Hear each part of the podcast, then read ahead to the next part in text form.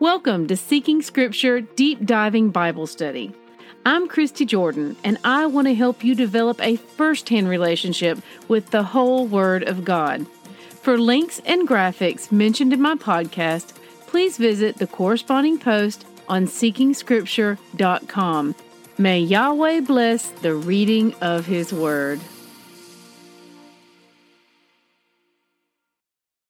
Good morning, siblings. Today's readings are Exodus 36 through 38.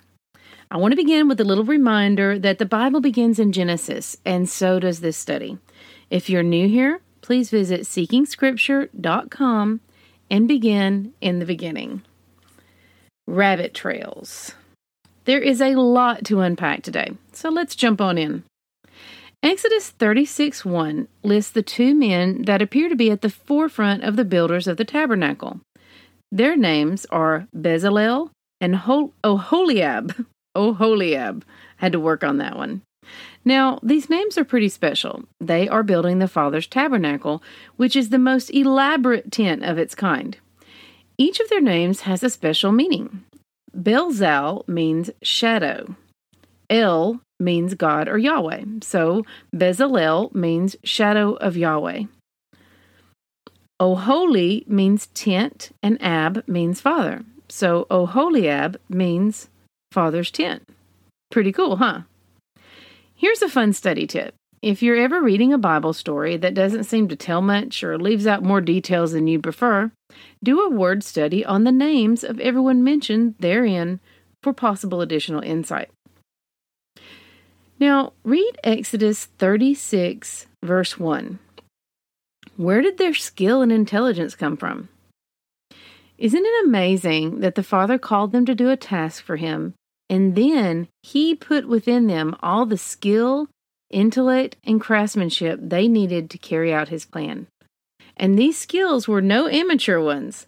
I believe that even if the craftsmen had done tasks like these before, they became instant master craftsmen in all their hands touched. Exodus 36, verses 5 through 7, is an amazing set of verses. They read, And said to Moses, The people bring much more than enough for doing the work that the Lord has commanded us to do.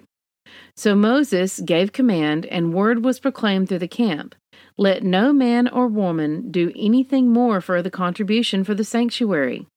So the people were restrained from bringing, for the material they had was sufficient to do all the work and more. The offerings, y'all, were so great in number that Moses had to actually restrain the people from giving. Y'all think about that a minute. Moving on to Exodus 36 9, the length of each curtain is 28 cubits. Now we know a cubit is 18 inches, so that tells us that the length of each curtain is 504 inches, or about 43 feet. Now the breadth, we're told, was 4 cubits, so 6 feet. So we're reading that the curtains were 43 feet high and 6 feet wide panels, and the text tells us that they were all the same size. The text goes on into great detail over every aspect of the tabernacle. What should we be seeing here? Details matter to Yahweh. This is a life wisdom that should be at the forefront of our mind in all things. Pay attention to the quality of the materials wood, dyes, and precious metals used in the construction of this tabernacle. These are the best of the best. The Father is teaching us to honor Him with our first fruits, not our leftovers. These people had lived in cultures where honor and homage was given to mere idols. And now Yahweh, the creator of all things, is going to dwell among them. A difference in attention and honor must be paid. Now, Exodus 37 1 tells us that the ark itself measured 45 inches long by 27 inches wide by 27 inches high. The covering was 45 inches by 27 inches, but we don't know the size of the cherubim on top. Exodus 37:10 tells us that the table was 36 inches long by 18 inches wide by 27 inches tall. Okay, I love y'all, but I'm done doing math for the day. You get the point. A cubit is 18 inches. Exodus 37, 17 through 24 is a detailed description of the making of the first menorah. There is a huge menorah in Israel today based on extensive research and containing about $3 million worth of gold by today's measure. It's beautiful and it gives you a little bit of a visual as to what this menorah might have looked like. They also have some articles that you can click on through and show you how they may have possibly built this menorah. Click here if you'd like to see that menorah and start the click through to read the articles if you'd like. But note that this is an outside source. Test everything you read against the word.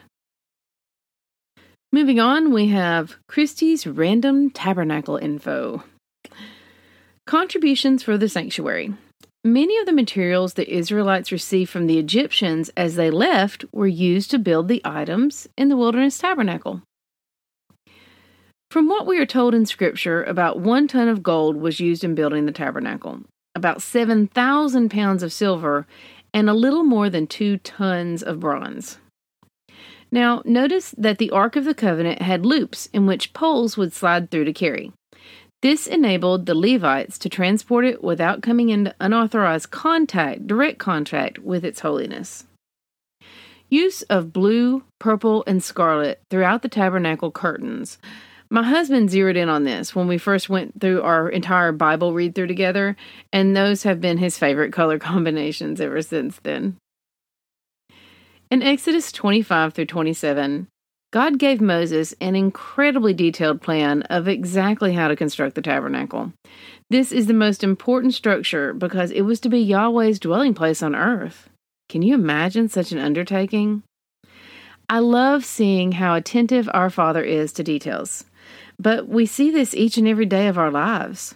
This is such a comfort and a wonderful reminder that every nook and cranny of our lives counts to Him, and every letter of His Word should be just as important to us. Test everything. Hold tight to what is good. 1 Thessalonians 5:21.